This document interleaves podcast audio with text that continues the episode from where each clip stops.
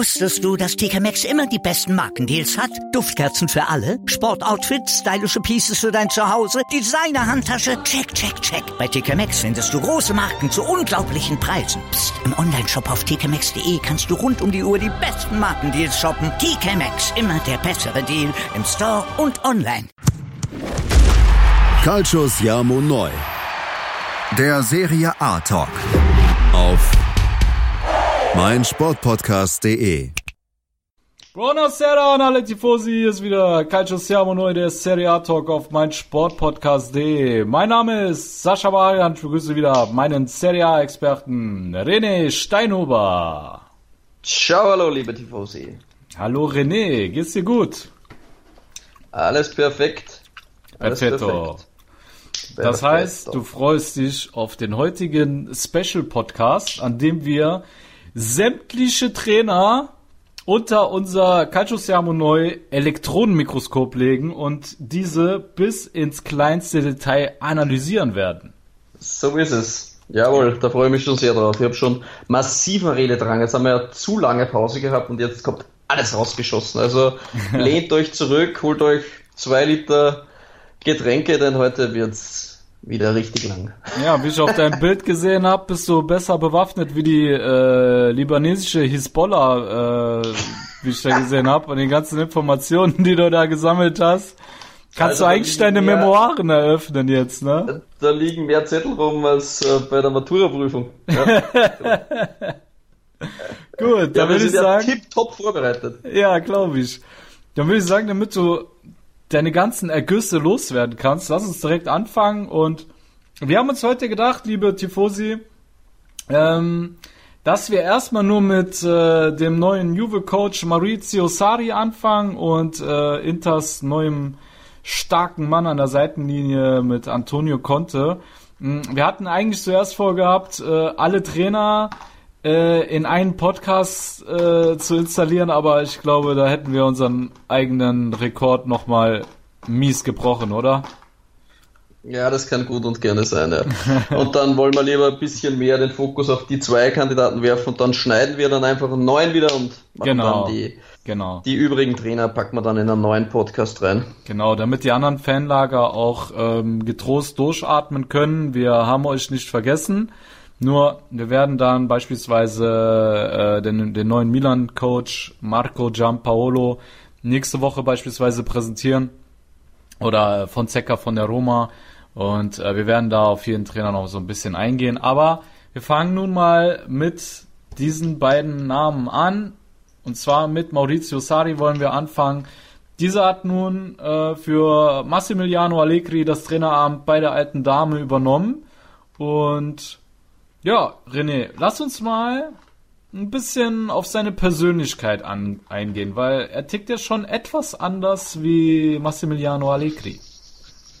Ja, das kann man wohl so sagen. Sari tickt anders als vermutlich 99% seiner Trainerkollegen und das ist einfach, weil er auch ganz anders äh, sozialisiert worden ist. Also er, er kommt nicht aus der Glitzerwelt des Fußballs, also er war kein kein Profi, er war nicht mal nah dran am Versuch es zu werden. Also er kickte da nur in der, in der Kreisliga, in Amateurteams. Und im Gegensatz zu, zu Mourinho oder Pilser zum Beispiel, die hatten es zumindest versucht. Äh, Sari hat nicht mal den Versuch gestartet. Und bei ihm war es eher so. Der hat sich lieber äh, aufs Rauchen fokussiert.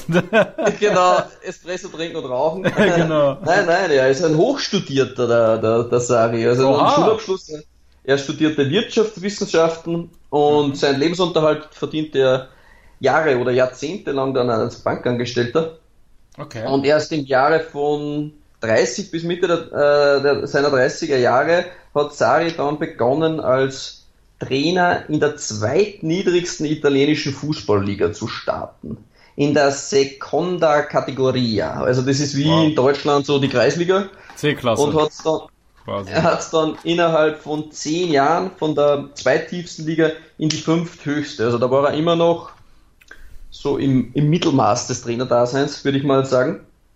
Aber, er du, hat auch schon du vertauschst jetzt aber nicht die äh, Historie von Arrigo Sacchi mit äh, Sari, oder? Nein, nein, nein. Aber nein, hört sich nein, schon nein. so ähnlich an. Bisher. Hört sich ähnlich an, ja genau. Da- Drum, er ist auch in seinen äh, früheren Jahren hat er immer wieder die Methoden von Arrigo Sacchi, wie du es schon angesprochen hast, immer wieder verfolgt. Sacchi war ja auch mhm. Schuhverkäufer damals, der war ja, ja, genau. vom, Bank, vom Bankangestellten, ja. Also. Ja. ja, okay. aber da von weit unten begonnen. Nein, ja, aber ja. Sari hat ganz, ganz tief unten begonnen. Ich weiß nicht, ob ob Saki so weit unten war, also ich glaube gar nicht. Also ich glaube, die, nee, die steilste Karriere. Nee, mir ging es jetzt eher darum, dass, äh, wer ist es, beide berufstätig waren und eben keine Fußballprofis oder sowas, ne? Ob der der eine jetzt Schuhverkäufer ist oder der andere Bankangestellte, aber das, das finde ich ist halt schon ähnlich jetzt bei den beiden, ne? Unter anderem. Das, unter anderem. Das unter anderem, ja genau. genau. Bei Sari war es eben, dass er gar nicht das Ziel hatte, prinzipiell, dass er überhaupt äh, Fußballtrainer werden will, um in die Glitzerwelt da aufzusteigen. Mhm. Ähm, äh, Sari sieht es aber auch als, als, als großen Bonus für sich selbst quasi. Also er sagt selbst, wer nicht äh, in den großen Mannschaften gespielt hat, hat nicht die Gewohnheiten der großen Trainer äh, der Vergangenheit kennengelernt und so hat er sich dann, war er geistig freier, seine eigenen Methoden, äh, Schematen und, und Strategien zu entwickeln. Und ja, so ist es dann auch in der Tat. Also ähm, Sari legt seine eigenen Schwerpunkte und lässt seinen eigenen Fußball spielen. Und das mhm. macht Sari so als Typ und als Trainer einfach aus. Mhm. Und ähm, lass uns mal auf die Vorzüge von Sari eingehen. Ne? Ich meine, wir haben ihn jetzt mal so ein bisschen sein, sein Werdegang erleuchtet. Er ist ja im Gegensatz zu Allegri, setzt er, er ja eher auf einen offensiven Ballbesitzfußball oder einen sogenannten One-Touch-Fußballer, wie die Engländer es jetzt äh, bezeichnen würden, ähm, wo er das Tempo versucht extrem hoch zu halten, ja, so dass er die Gegner komplett aus dem Konzept bringt. Ähm, was denkst du, was kann er der Juve geben, was sie vorher unter Allegri nicht hatten? attraktiven Fußball. Mhm. Das haben die meisten Juventini unter Allegri vermisst und das wird unter Sari wieder zurückkommen. Mhm. Also da bin ich fest davon überzeugt. Das mhm. ist zumindest das Ziel und das war meiner Meinung nach auch das Ziel, als sie Sari verpflichtet haben. Selbst die große Legende Arrigo Sacchi hat ja Sari dann verglichen mit Pep Guardiola. Mhm. Ähm, Sari selbst hat dann zu dem Vergleich gesagt, das war relativ lustig, ich kann mich nicht mit Guardiola vergleichen, diesem heiligen Monster, hat er gesagt. okay. Also selbst will er sich nicht auf diese Stufe stellen. Ja. Aber wir wollen ja Rigosaki nicht widersprechen. Ja. Also, ja, ähm, ja er geht halt eher vom Taktischen aus, ne?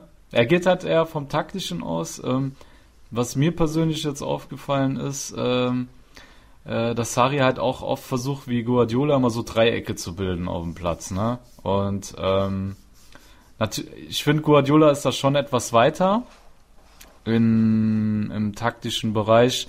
Ich will da jetzt auch gar nicht zu sehr ins Detail gehen, weil das äh, bei einem Podcast auch schwer zu vermitteln ist. Aber dieses, dieses One-Touch-Fußball, diese Dreiecke äh, zu bilden, ähm, das ist schon auch eine Gemeinsamkeit der beiden. Ähm, sollen wir weiter die Taktik ver vertiefen, René, oder was denkst du? Sollen ja, können, können, wir schon machen. Ja? Vielleicht, vielleicht, vielleicht ein bisschen der Unterschied jetzt. Ähm, mit Guardiola ist es so, ja. und bei Guardiola ist das Mittelfeld ein bisschen so das, das Herzstück des Spiels. Mhm. Ähm, bei Sari soll es eher eine Durchlaufstation sein. Also ja. ähm, bei Sari geht sehr, sehr viel um vertikale Bälle. Also ja. immer wieder tief in die gegnerische Hälfte. Der Stürmer nimmt den Ball. Das war dann auch mit der Grund, warum er dann ähm, falsche Neun mit Mertens zum Beispiel gespielt hat, dass noch mehr noch mehr Spieler ins Spielgeschehen mit eingebunden sind. Diese wiederum nehmen dann den Ball und lassen ihn sofort mit dem ersten Kontakt dann wieder prallen auf mhm. die Mittelfeldspieler. Die spielen wieder auf den nächsten wieder einen vertikalen Ball. Und so ist das Spiel immer variabel, immer in Bewegung, aber er will schnelle Bälle in die Spitze, ja. vertikale Bälle und wenig horizontales, wie es vielleicht dann auch eher bei Pep Guardiola der Ball ist, wo man dann gesehen hat, oft so, wo man fast eingeschlafen ist und dann hat die Mannschaft so 40 Minuten, ich kann mir dann ein Spiel vor die Bayern erinnern, hat so rund, rund um einen 16er gespielt und eigentlich kam dann nicht wirklich eine Torschance raus, mhm. ähm, wo du dann schon fast eingepennt bist. Mhm. Aber das ist, das ist unterscheidet die beiden vielleicht ein bisschen. Was auch sehr interessant ist, ein bisschen bei, bei Sari ist, ähm, dass er, dass das Aufbauspiel ja, okay, das haben viele, aber prinzipiell von der Viererkette ausgeht und er lockt, also er lässt da oft zwischen Sechser und Innenverteidiger den Ball so lange hin und her prallen mit einem Kontakt, auch wenn selbst nicht mal Stürmer anläuft, dass er die gegnerische Mannschaft versucht in die eigene Hälfte zu locken. Ja, er stellt da der gegnerischen Mannschaft eine Falle genau. und sobald sie sich in dem, in dem Bereich des Feldes befindet, dem Sari oder dann Jube halt entspricht, dann wird sofort ein vertikaler Pass anvisiert mhm. und er ähm, sagt da, äh, so in einer Aussage einmal getroffen, der Ball soll so kurz wie möglich in dem Bereich des Spielfelds sein, Daher müssen meine Spieler das Spiel schnell vertikal gestalten oder nach hinten wieder abspielen, wie ich es zuerst schon erklärt habe, dass er dann den Ball halt wieder prallen lässt. Genau. Also es wird da quasi eine Gegner in eine Falle gestellt in der eigenen Hälfte und dann blitzartige Angriffe, Nadelstiche. Mhm. Ähm, das ist das Spiel von Sariums mal ein bisschen oberflächlich genau. und vielleicht ein bisschen detaillierter zu erklären. Das alles andere ist vielleicht dann eh zu too much. Genau. Also das hast du schon gut beschrieben, ja, dass er die Gegner äh, locken möchte. Ähm, natürlich gibt es auch Trainer, die das ganze Spiel durchschauen und sich eben nicht locken lassen, wie man jetzt in der letzten Saison in England gesehen haben. Ähm, da werden wir aber gleich bei den Kontras nochmal drauf eingehen. Was ich interessant finde, René, ist, ähm, wir haben jetzt bei Juve ähm, mit Chesney einen Tormann, der nicht gerade bekannt ist für sein exzellentes Aufbauspiel, weil wie du selber gesagt hast, man lockt den Gegner, indem man hinten den Ball zirkulieren lässt. Dafür brauchst du aber auch zwei aufbaustarke Innenverteidiger und du brauchst ja. auch einen Torhüter, der mitspielen kann. Er hatte bei Neapel hatte er Pepe Reina, der ist fußballerisch sehr gut. Ja. Bei Chelsea hatte er Kepper. Kepper war der Spieler in der Premier League mit der besten Passgenauigkeit. Jetzt kommt er zu Juve und hat Chesney. Ja, jetzt habe ich gehört, okay, ähm, Buffon soll rückkehren. Mhm. Ähm, äh, er ist aber jetzt auch nicht gerade der äh, brillanteste Fußballer und bei ihm ja. habe ich mich sogar als neutraler Zuschauer immer unwohl gefühlt, wenn er zu lange den Ball gehalten hat. Ne? Also ja. der hat mich schon sehr stark an Donnarumma da erinnert. Daher kann ich mir vorstellen, dass da nochmal eine neue Baustelle entsteht. Und wie siehst du das mit den mit dem Torhüter und den beiden Innenverteidigern, weil du hast halt mit Chiellini auch nicht gerade einen, der sehr ein sehr gutes Aufbauspiel äh, besitzt. Ja, ich wollte vor allem auf die Innenverteidiger eingehen. Ja. Ähm, und speziell auch darauf, dass ich jetzt gelesen habe, dass Bonucci durch den möglichen Transfer von äh, De Licht dann Bonucci gehen soll, eventuell zu Paris. Und das wäre immer gedacht, wie Sari gekommen ist, und mir gedacht, wow, Bonucci für das Spiel von Sari. Perfekt. Wow, Mörder. Ja. Mörder, ja, perfekt. Ja. Der perfekte Innenverteidiger, haben wir gedacht. Ja. Und jetzt lese ich da von einem möglichen Abgang. Ich weiß nicht, ob der Sari auch gefragt worden ist, ob er da dafür ist. Aber ähm, glaubst du dran? Glaubst du den Gerüchten? Weil ich glaub da gar nicht dran, wenn ich ehrlich bin.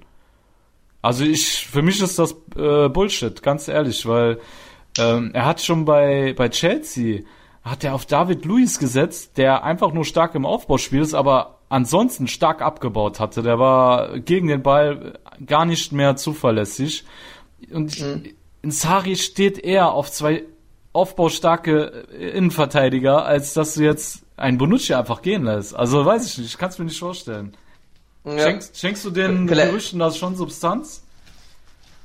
Ich schenke ihnen aus dem Grund ein wenig Substanz, weil die Vielzahl der medialen Berichte schreckt mich ein wenig. Also okay. äh, wäre ich ein, ein, ein Juve-Verantwortlicher, würde ich nicht eine Sekunde daran denken. Und ja. ähm, vielleicht müssen sie aufgrund der vielen Ausgaben, die Juve dann oder auch vorhat, noch zu investieren. Ja, man liest ja da Namen.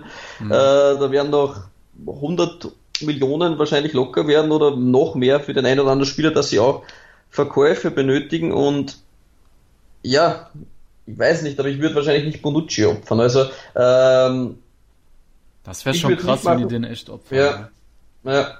Also, ich würde es komisch finden. Immer klar hat er bei den Fans jetzt nicht mehr den Rückhalt bekommen, nachdem er der Rückkehrer ist, er, er bleibt der ewige Verräter. Mhm. Und klar, das hängt ihm ein bisschen nach. Ja, Vielleicht will er auch die, die Kombination aus Chiellini und, und, und der Licht und er sieht, in, sieht in äh, der Licht an den aufbaustarken Innenverteidiger, aber es wäre natürlich krass, wenn du zwei solche Kaliber hast. Ja, ja. Andererseits wiederum hat ähm, Sari oft die Viererkette sehr tief stehen lassen, mhm. weil er die Außenverteidiger nicht unbedingt in jeden Angriff mit eingeschaltet haben möchte, sondern dass zumindest die Viererkette stabil hinten steht, weil die Mittelfeldspieler und die Flügel schon sehr, sehr offensiv agieren. Ja. Und da wäre natürlich defensiv wieder ein Chiellini natürlich deutlich stärker als, als ja. Bonucci. Also, ja, ja, schwierig. Ich würde es trotzdem nicht machen. Ich bin bei dir ähm, wäre ich Jugendverantwortliche, würde dem Ganzen, jede Anfrage würde ich ablehnen und würde für mich nicht in Frage kommen.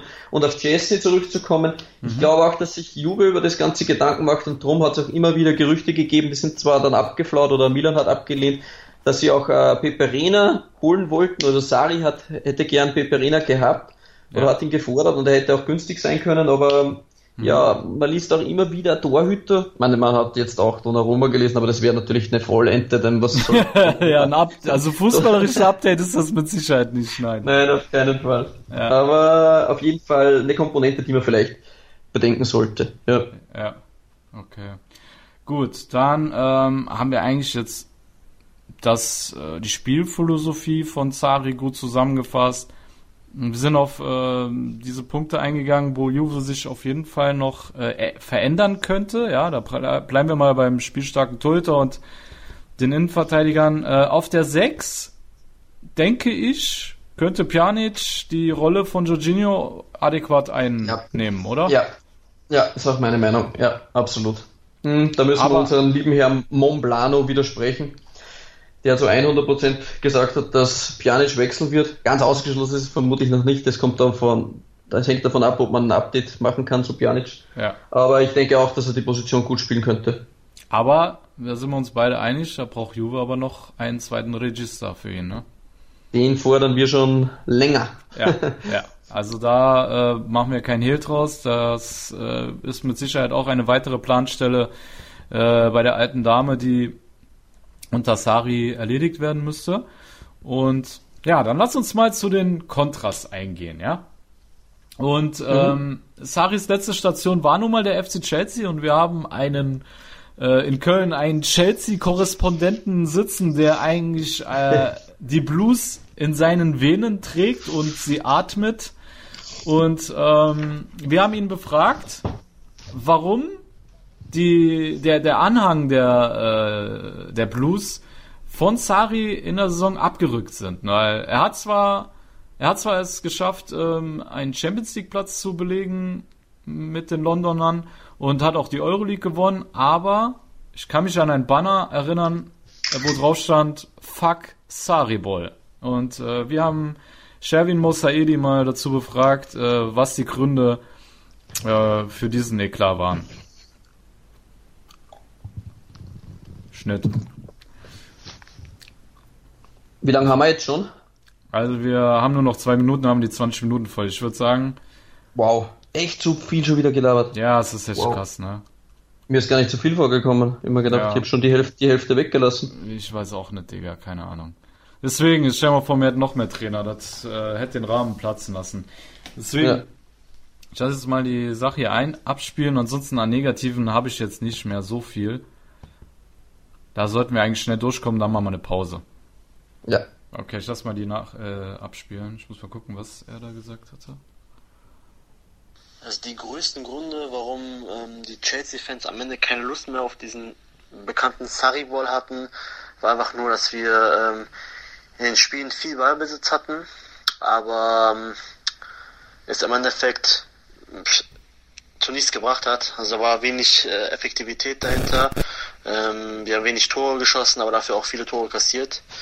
Ähm, ja, da, da komme ich auch direkt zu der Personalentscheidung. Die war auch immer sehr fragwürdig. Ich meine, klar, am Anfang muss man einiges probieren, erst recht als neuer Trainer.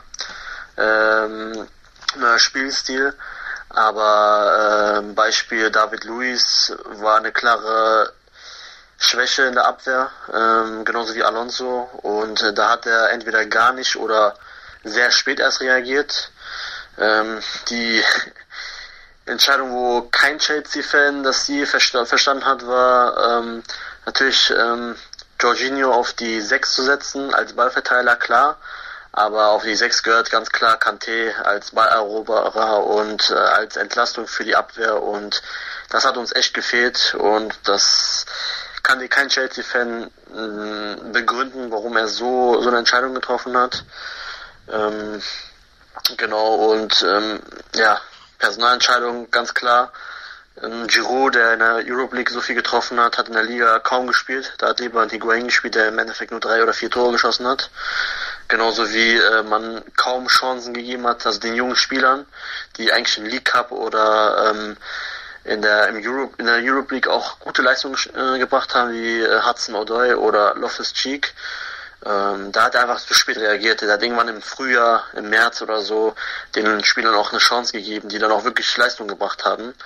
Und ähm, da sind meiner Meinung nach die Gründe, warum nach und nach die äh, Fans keine Lust mehr auf ähm, Sari hatten und dementsprechend auch viele auch froh sind, dass er weg ist. Also das ist natürlich schon ähm, äh, sind schon einige Punkte dabei, die mhm. der Sherwin da angesprochen hat, die ihm auch teilweise in Neapel nachgesagt wurden. Zum Beispiel, dass er immer nur auf denselben Stamm an Spielern setzt, dass er eigentlich nur 13 bis 14 Spieler berücksichtigt und der Rest eigentlich nur zum Nasepopeln auf der Bank rumhockt, ne? ja.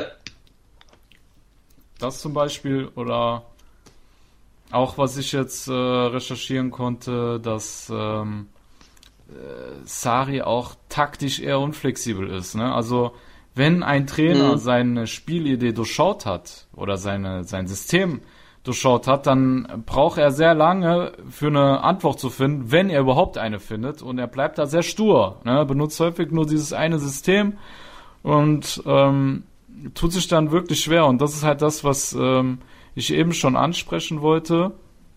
Äh, wir haben ja eben darüber geredet, dass Sari ja eigentlich diesen äh, schnellen Ballbesitzfußball spielt, dieses äh, vertikale Spiel benutzt, den, das gegnerische Team locken möchte. Und in der Premier League arbeiten nun mal die besten Trainer der Welt. Es ist nicht umsonst einer der besten Ligen der Welt und äh, irgendwann wird auch deine Spielidee geknackt und irgendwann lassen sich die Gegner nicht mehr rauslocken. Äh, und dann hat mhm. Sari das Problem, der Gegner parkt den Bus, kannst du sagen, ja, parkt den Bus und ähm, Sari muss dann gegen eine tiefstehende Mannschaft ran und er ist halt jemand, er versucht den Ball immer flach zu halten. Er operiert wenig mit Flanken oder hohen Bällen. Und wenn du dann ständig nur durchs Zentrum kommst, machst du es natürlich auch dem gegnerischen Team. Es ist ziemlich einfach, das zu verteidigen. Und ja, manchmal musst du einfach auch das Spiel breit machen für die, für diese Abwehrreihe mal so ein bisschen auseinander zu stretchen, damit sich da Räume ergeben und alles, ne? Und das ist halt äh, auf jeden Fall ein Defizit, was der neue Juve-Coach hat, was, was ich jetzt zum Beispiel ausmachen konnte und was äh, ihm auch aus alten Napoli-Tagen teilweise nachgesagt wird oder jetzt hier bei Chelsea. Hast ja. du da auch noch was ausgemacht? Ja, vielleicht sind es auch seine verbalen Ausbrüche, also ähm, ja, okay. scheut auch nicht zurück. Ich kann mich da gut einmal erinnern an die, ich weiß nicht, wie die, wie die genaue Aussage gegenüber seinen Trainerkollegen Mancini war. Ich glaube mich dazu erinnern, dass er gesagt hat, er ist eine scheiß Schwuchtel. Und oh, ja. in, der, in der PK noch ein Spiel. Und er hat auch einmal über die italienische und die englische Liga gesagt, ähm, dass in Italien viel zu viel gepfiffen wird. Wir sind ein, ein Sport voll mit Schwuchteln. Wir sind zu einem ähm, ähm Schwuchtelsport verkommen und, und es ist eine homosexuelle Interpretation des Spiels. Ja, also, ähm, ja, okay. also ich weiß auch nicht, ob das dem, dem Vorgaben, wie man sich zu benehmen hat, von Juventus entspricht, weil Juve ja. hatte ja mal sogar mal Auflagen, Spieler dürfen keine Tattoos tragen und so. Ja. gab es mal Gerüchte vor 10 bis 15 Jahren und auch ein Trainer hat man sich natürlich eine genaue Vorstellung. Und Sari, da so der kettenrauchende Typ, der am Trainingsgelände sich von seinem Co-Trainer Espresso servieren lässt und das dann neben den Spielern schlürft, also ja, schon ja. Es, auf mich wirkt das alles ein bisschen chaotisch. Ja. Ich find's geil, ich find Sari als Typ geil und mir taugen auch Leute, die da mal gegen den Strom schwimmen. Also ich liebe ihn prinzipiell, aber ich bin gespannt, wie das dann so mit Juve funktioniert und ja, ja. Ich lasse mich gerne überraschen. Also Sari hat eine Menge, Menge, Menge Vorzüge und ich freue mich auch schon auf sein Spiel. Und ja. ich denke auch, dass es bei Juve besser funktioniert wie bei Chelsea. Außerdem hat Juve auch einen deutlich stärkeren Kader. Und ja, lassen wir uns dann mal gerne überraschen. Ich denke, wir haben schon ordentlich viel gequatscht über ja. Sari und sonst sprengen wir alleine bei einem Trainer schon vollkommen den Rahmen. Genau, also ich habe eigentlich mein Magazin verschossen. Wie sieht es bei dir aus? Ich, ich bin eigentlich auch gut zufrieden, muss ich sagen, ja. Na gut, dann würde ich sagen, liebe Tifosi, machen wir eine kleine Pause, bevor wir uns dann dem Intercoach Antonio Conte zuwenden. Bis dahin dürft ihr eure Synapsen lüften. Wir sind gleich nach einer Pause wieder da bei Calcio Siamo Neu, der Serie A Talk auf meinsportpodcast.de. Die komplette Welt des Sports. Wann und wo du willst. Die meinsportpodcast.de Sommerkicks. Höre alles zur Weltmeisterschaft der Frauen bei unseren Nachbarn in Frankreich. Zur Copa America am Zuckerhut in Brasilien. Zum Afrika Cup bei den Pharaonen in Ägypten. Und zur U21 Europameisterschaft am Stiefel von Europa in Italien.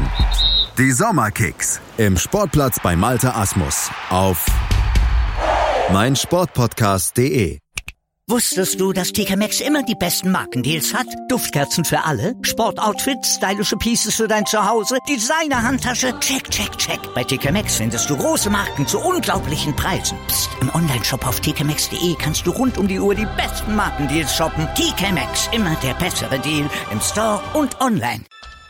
Was zum Teufel, du Bastard, du bist tot, du kleiner Hundeficker.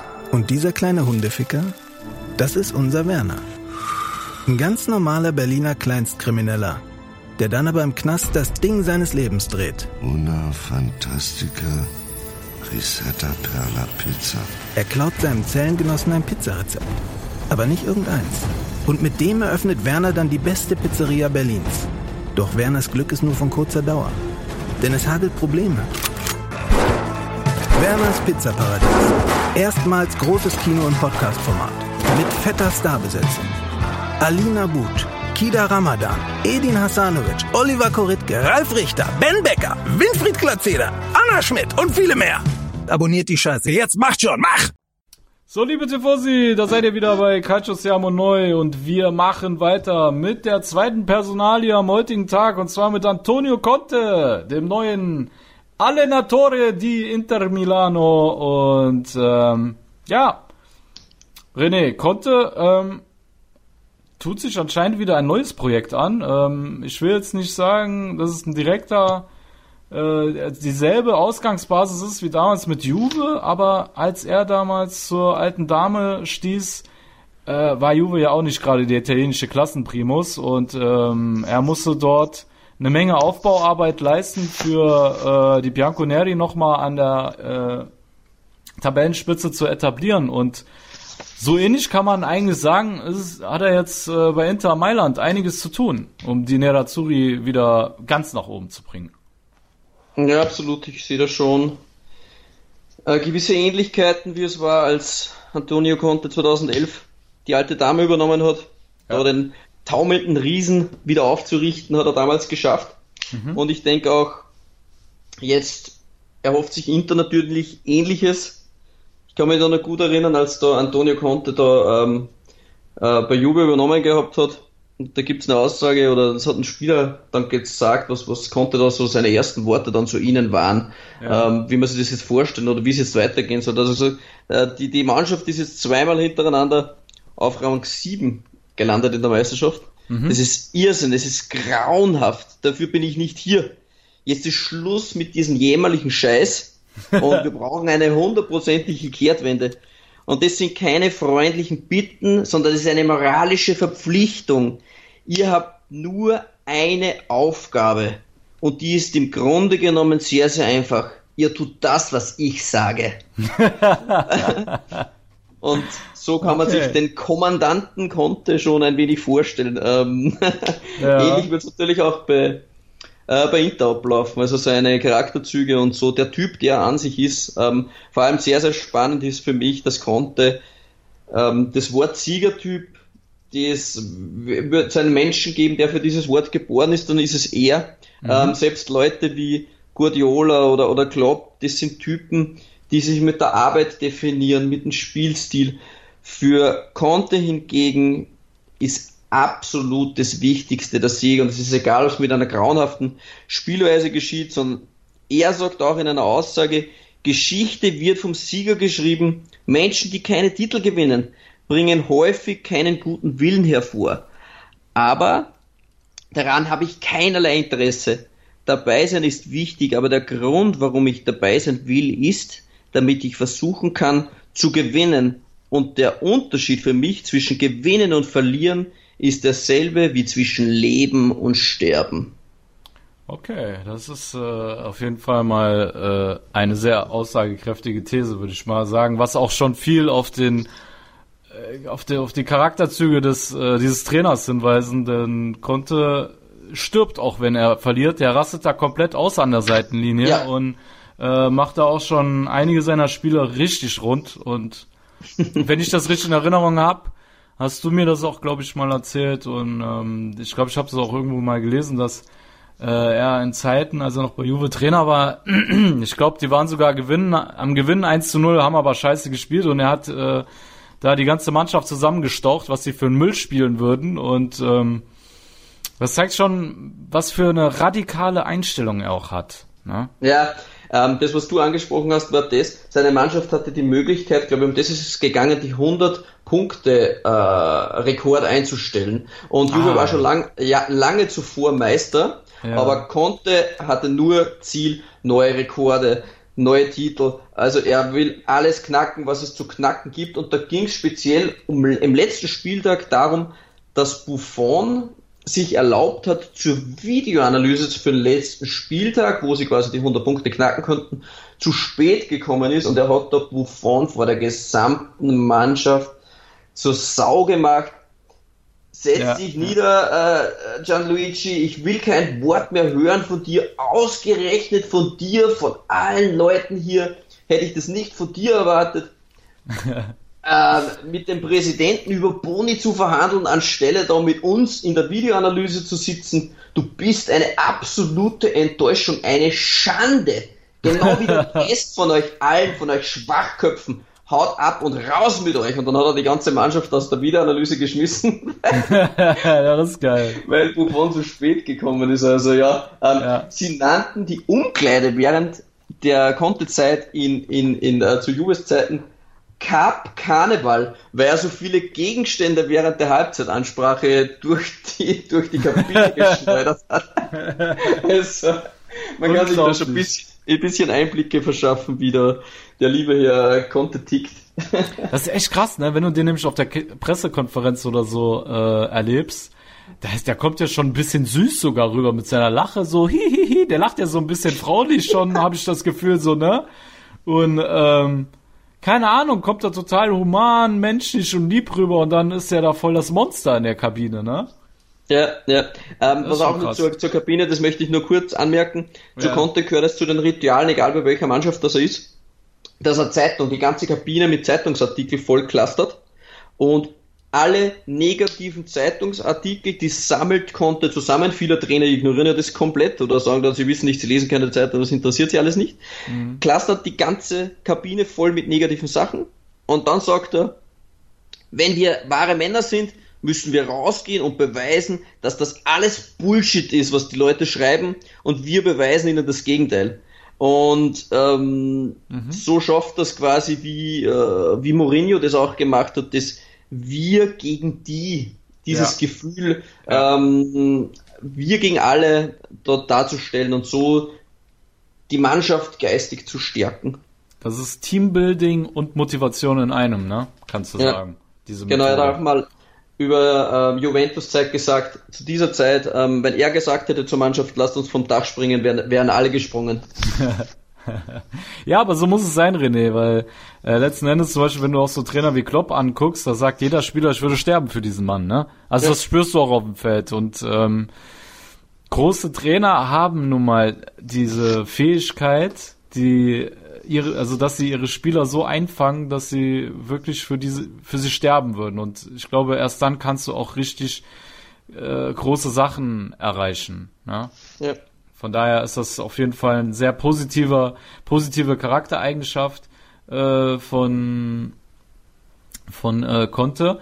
Aber ähm, lass uns mal noch zur, ähm, zur auf die taktischen, äh, auf die taktische Kompetenz äh, des ehemaligen Juve Sechsers eingehen. Und zwar, was wir auf, auf jeden Fall ja schon mal sagen können, Contes Mannschaften waren eigentlich durchweg alle bärenstark in der Defensive, oder? Ja, absolut. Also das, das kann man schon, ähm, das kann man schon so sagen. Ähm, auch wie ähnlich wie, wie Sari hat sich auch Conte einige Sachen von der Trainerlegende Arrigo Sacchi abgeschnitten und hat vor allem da auch sehr, sehr viel Wert auf taktische Disziplin und defensive mhm. Stärke da gesetzt und durch das ist auch Conte es äh, Juventus defensiv sehr, sehr stark gewesen und auch ähm, Chelsea zumindest im ersten Jahr. Genau. Und ähm, eine weitere Eigenschaft, die wir auf jeden Fall konstatieren können, ist, dass Conte es definitiv schafft, aus seinen Spielern das Maximum rauszuholen, wie man zum Beispiel jetzt bei der Europameisterschaft gesehen hat, als er eigentlich die schlechteste italienische Nationalmannschaft meiner Meinung nach aller Zeiten trainierte und wir erst im wann war es im Viertelfinale gegen Deutschland sind wir glaube ich rausgeflogen im ja, Elfmeterschießen. Ja. ja, da hat sich ja gar keiner was erwartet gehabt. Das war dann eigentlich deutlich besser als andere, äh, wo Italien dann schon in der Gruppenphase rausging. genau, genau. Und ähm, er einfach die Stärken und Schwächen des Spielers erkennt und auch manchmal diese Kreativität besitzt, äh, beispielsweise einen Flügelstürmer ähm, im Mittelfeld oder sowas einzusetzen, ne? Ja, ja, genau. Ein gutes Beispiel ist da zum Beispiel äh, Ceccarini, ähm, ja, ja genau. oder, oder auch, auch Victor Moses, den er dann plötzlich zum Rechtsverteidiger gemacht hat vom rechten Flügel und, und, und der dann sehr, sehr gut funktioniert hat. Oder mhm. auch Spilicueta auch zum Beispiel. Also ja, da gibt es schon eine Vielzahl an Beispielen, genau. dass das konnte, wie du es richtig gesagt hast, da aus dem Spieler auch das Maximum rausholt und vielleicht auch neue Sichtweisen hat auf den Spieler. Genau, und er auch wirklich äh, diese Spieler in ihrer Karriere sehr weit nach vorne gebracht hat, weil wenn ich mir Victor Moses unter Konte anschaue und äh, vor Konto und nach Konto, das ist gar kein Vergleich. Jetzt kickt er irgendwo in der türkischen Liga rum. Äh, vorher mhm. wurde er ständig ausgeliehen, hat nichts auf, auf die Reihe bekommen. Und unter Konte war er einer der besten Rechtsverteidiger der Liga gewesen. Ne? Also das ist schon sehr, sehr auffällig, dass Konte einfach dieses Händchen hat, das Maximum aus seinen Spielern herauszuholen. Ähm, was man auch sagen kann, ist, seine Teams sind meistens extrem effektiv. Würdest du das unterschreiben? Ja, ja würde ich schon so sagen. Ja, ja also ne? das kann man schon sagen. Also ähm, Conte hat es sehr, sehr oft geschafft, auch mal ja. ein 1-0 rüberzubringen. Genau, das war eigentlich ein typisches Ergebnis für ihn, ne? Ja, genau. Und mehr das musste auch nicht sein. Da nee. kommen wir wieder auf den Siegertypen zurück. Es ist genau. vollkommen egal. Ein 1-0 ist genauso schön wie ein 7-0. Es bringt drei Punkte und das ist das Ziel von Conte. Genau, das ist richtig. Und ähm, da er defensiv so stark ist, braucht er auch nur ein Tor zu schießen. Und was ich sehr bezeichnend fand, in der Saison, als Chelsea Meister geworden ist mit ihm, war sein Team das Team, was am wenigsten aufs Tor geschossen hat. Und trotzdem sind die Meister geworden, ne? Krass.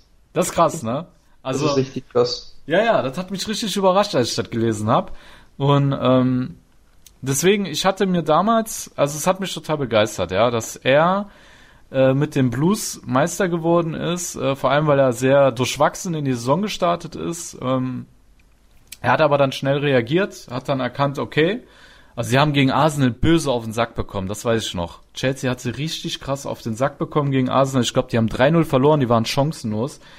Und dann hat Conte auf ein 3-4-3 umgestellt. Und ich war eigentlich jemand, der das 3-4-3-System verabscheut hat, ja. Aber Conte hat es wirklich geschafft, mit diesem System alles auseinanderzunehmen und wurde dann am Ende Meister. Und taktisch gesehen fand ich es halt krass, dass er mit diesem eigentlich eher offensiven System defensiv so stark stand. Ne? Also in der Defensive hatte man 5-4-1, man hat kein Pressing gespielt, worauf sich die Interfans jetzt auch äh, einrichten können. Unter Conte wird nicht gepresst, es wird tief gestanden und dann äh, schnell in die Spitze gespielt, also äh, sehr schnelles Umschaltspiel hatte er dann auch bei den Blues.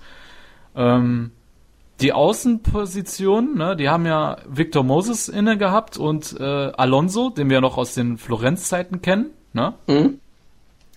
Und wir wissen ja, Alonso ist nicht der schnellste. Und es war halt total auffällig zu sehen, dass beide Außen sehr, sehr vorsichtig nur nach vorne gegangen sind.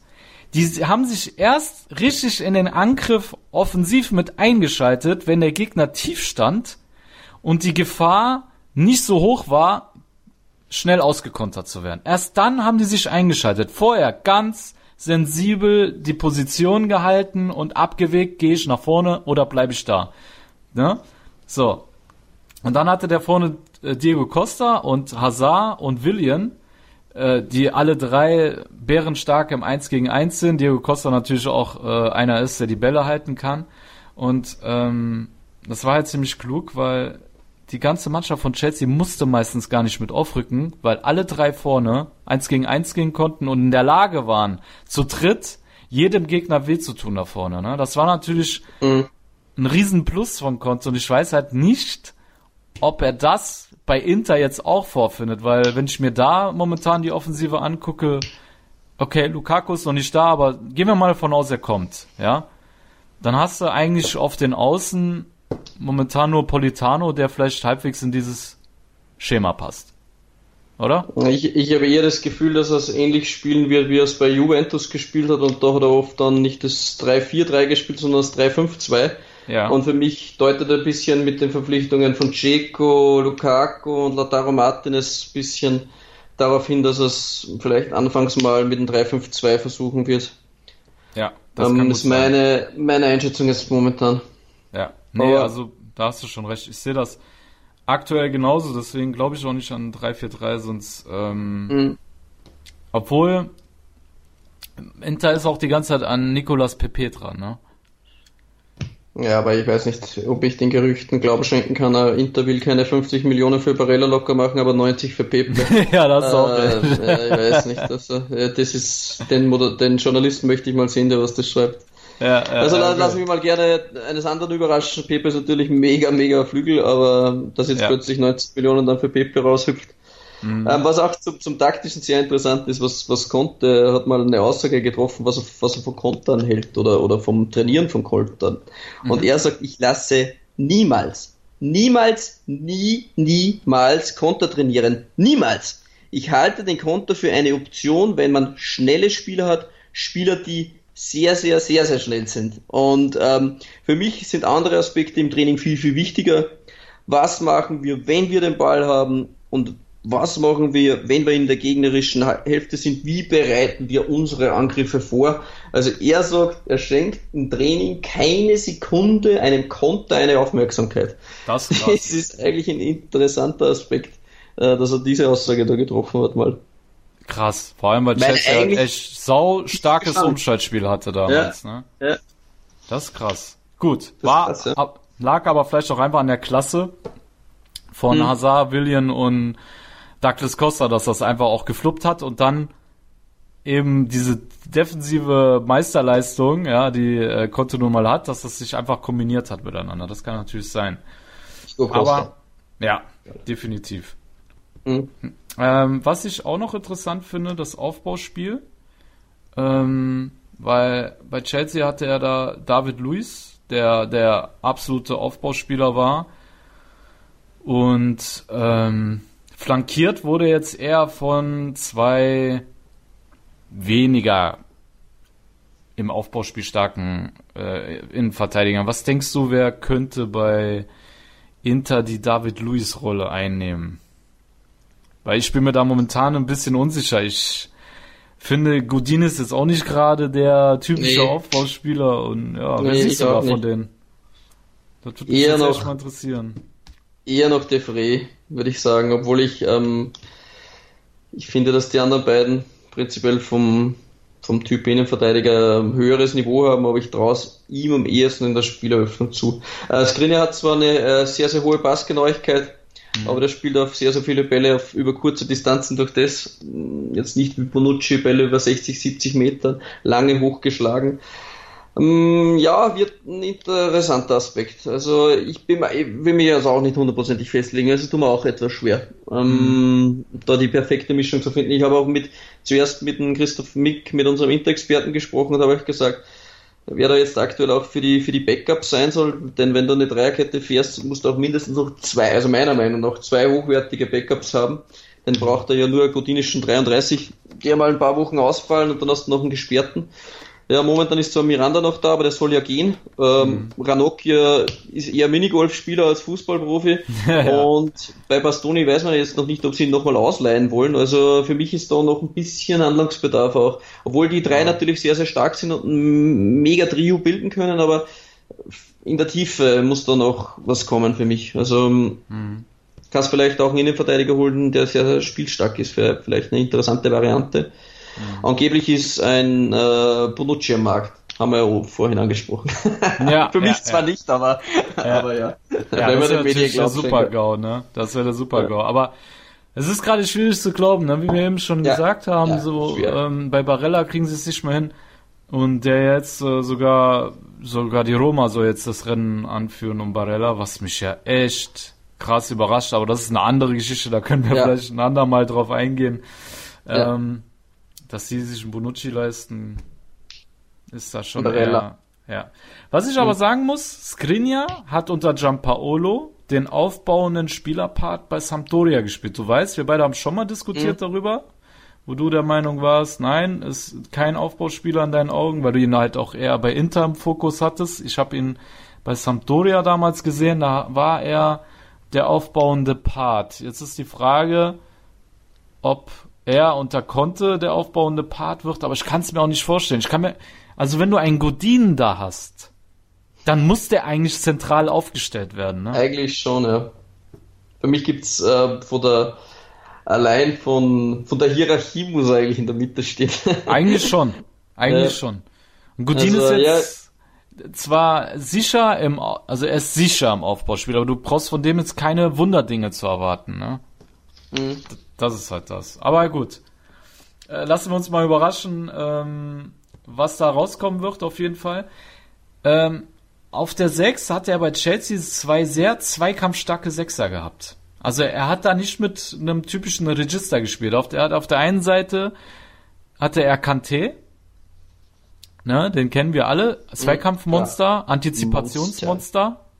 Aber eigentlich auch kein klassischer Register. Und daneben hat meistens Matic verteidigt, der ebenfalls eigentlich kein Holzfuß. Register ist. Genau. Eigentlich auch eher so eine Zweikampfmaschine. Und ja. wenn ich mir jetzt Inters Sechser angucke, was denkst du, wer, wer wird diesen Part da spielen? Naja, sehen sie nicht. ähm,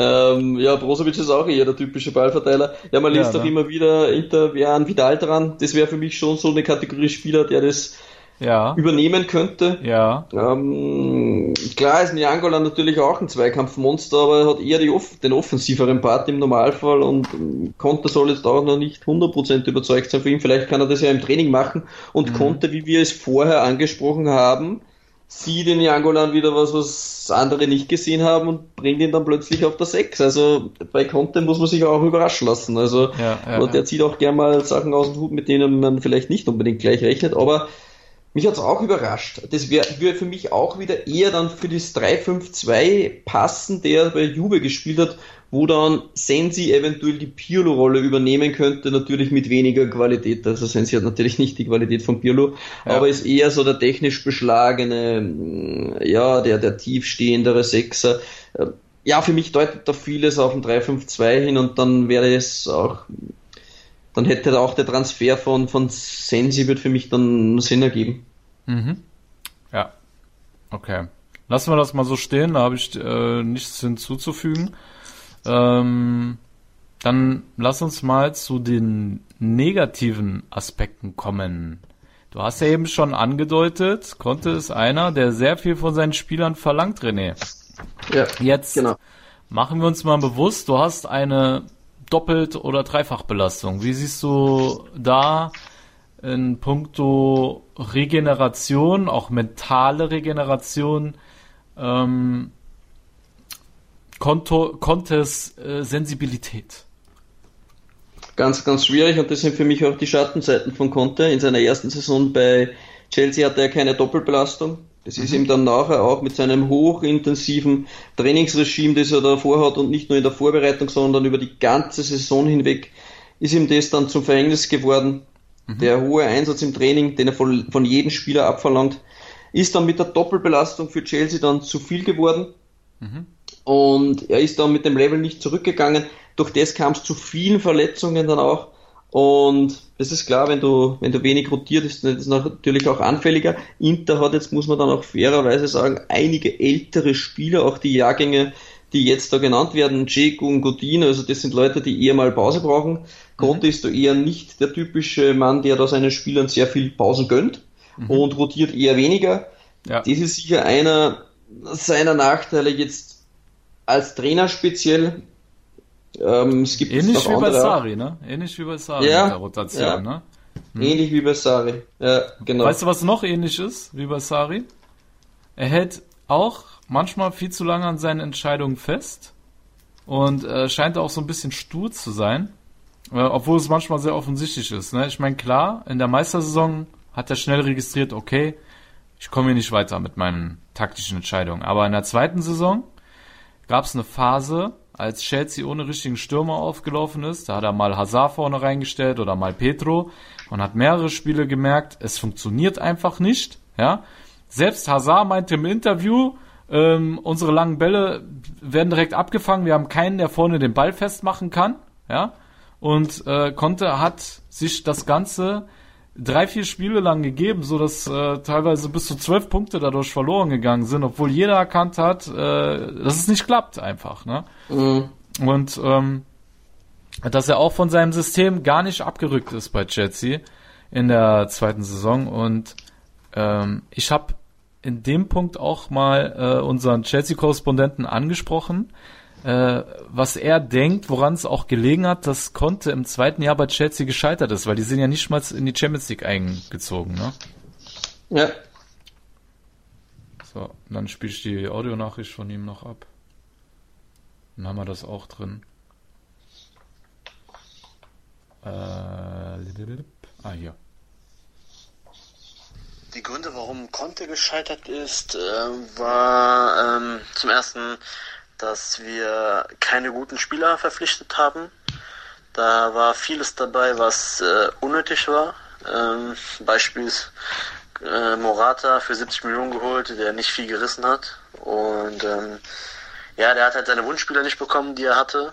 Und dementsprechend äh, hat sich Chelsea im Ver Vergleich zum Vorjahr äh, nicht äh, steigern können in puncto äh, Personalie.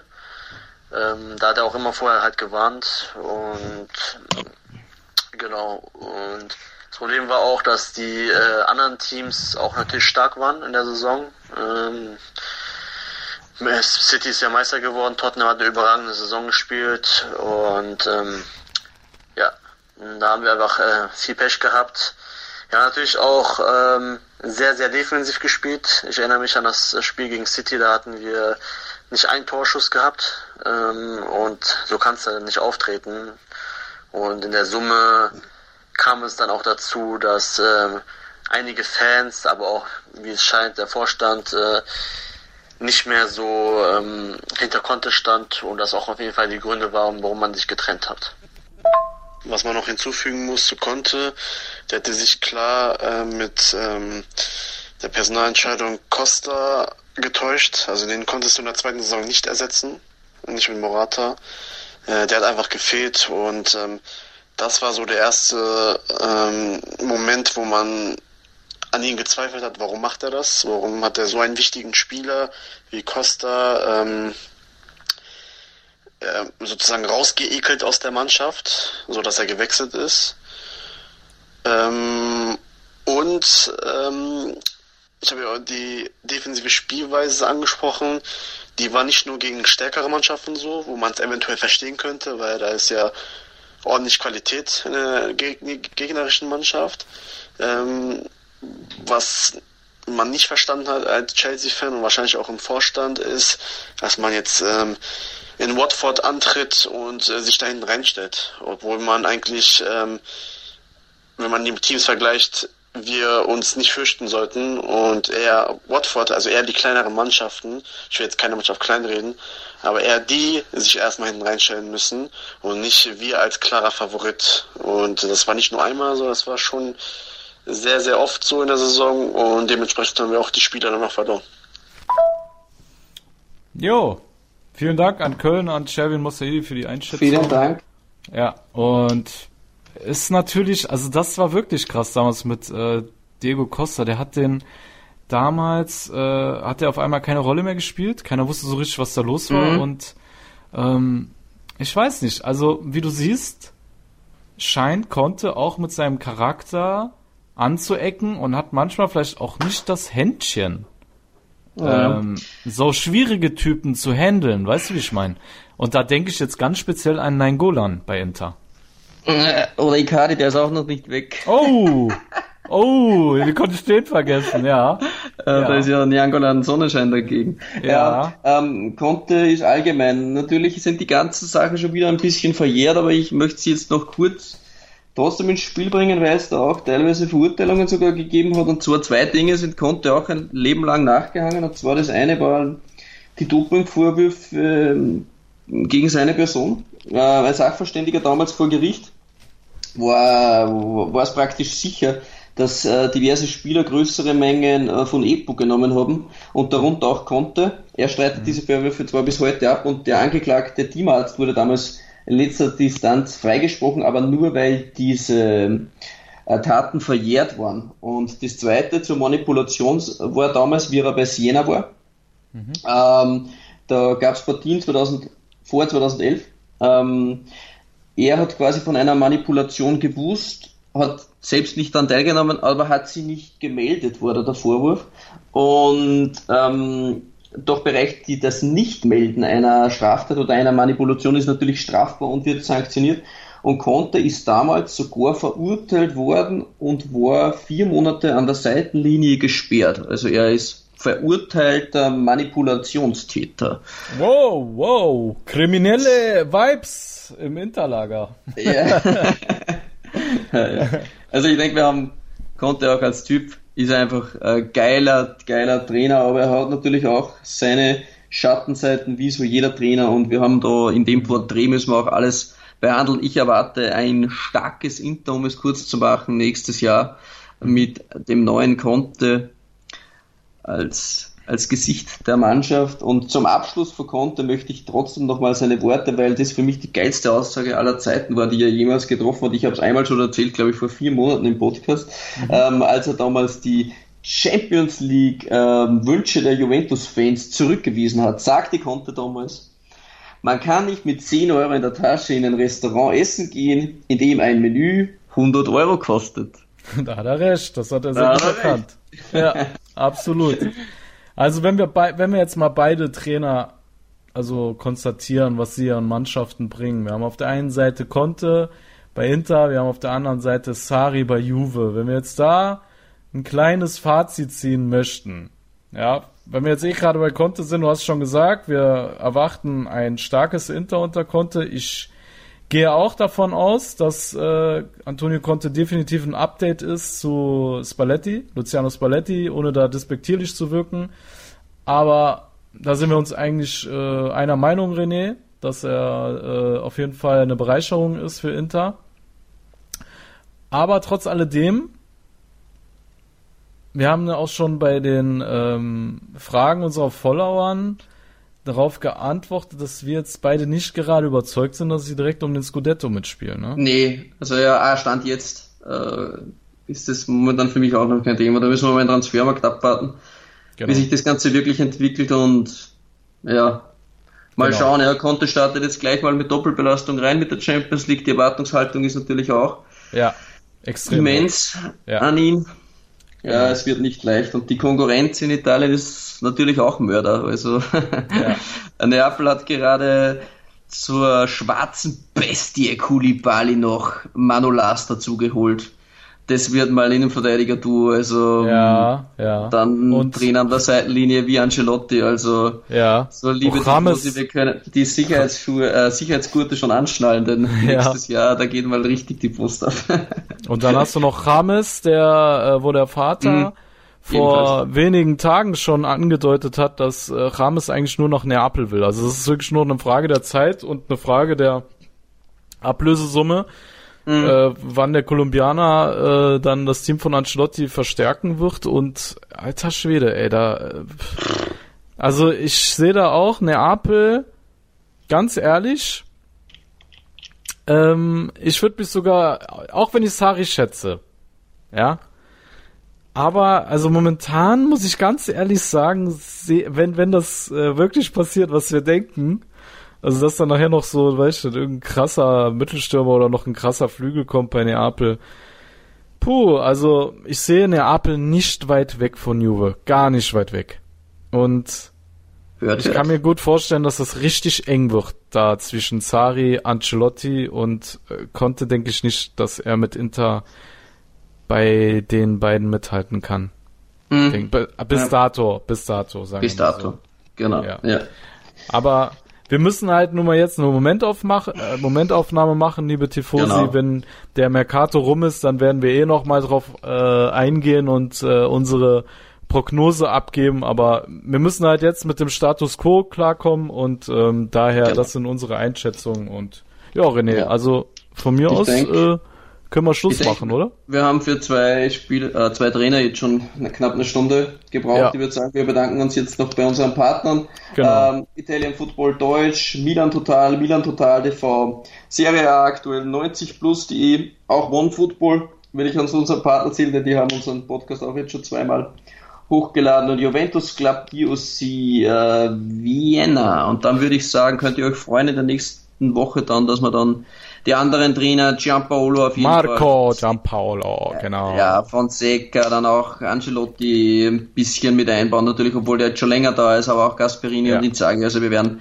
immer wieder was rausknallen für euch. Genau, also bleibt gespannt, liebe Tifosi. Unsere Colioni sind geladen, jederzeit. Also wir werden jederzeit was rausknallen. Nächste Woche ist es dann wieder soweit. Und bis dahin, bleibt wacker, bleibt gesund und ja, dann würde ich sagen, alla prossima.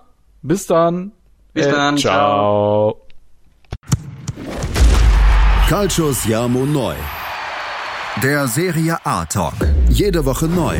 Mit Sascha Baharian und René Steinhuber.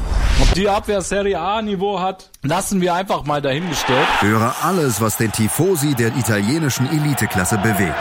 Auf meinsportpodcast.de. Ich habe mich natürlich schockverliebt, weil die war wirklich ganz, ganz klein. So begann die Mensch-Hund-Beziehung zwischen Christina und Tierschutzhund Frieda. Und wie es danach, nach dem ersten Moment der Verliebtheit, so weiterging und welche Klippen es danach zu umschiffen galt, das hört ihr in der neuen Ausgabe von Iswas Dog, dem Podcast für harmonische Mensch-Hund-Beziehungen. Ist was, Dog? Mit Malte Asmus. Überall, wo es Podcasts gibt.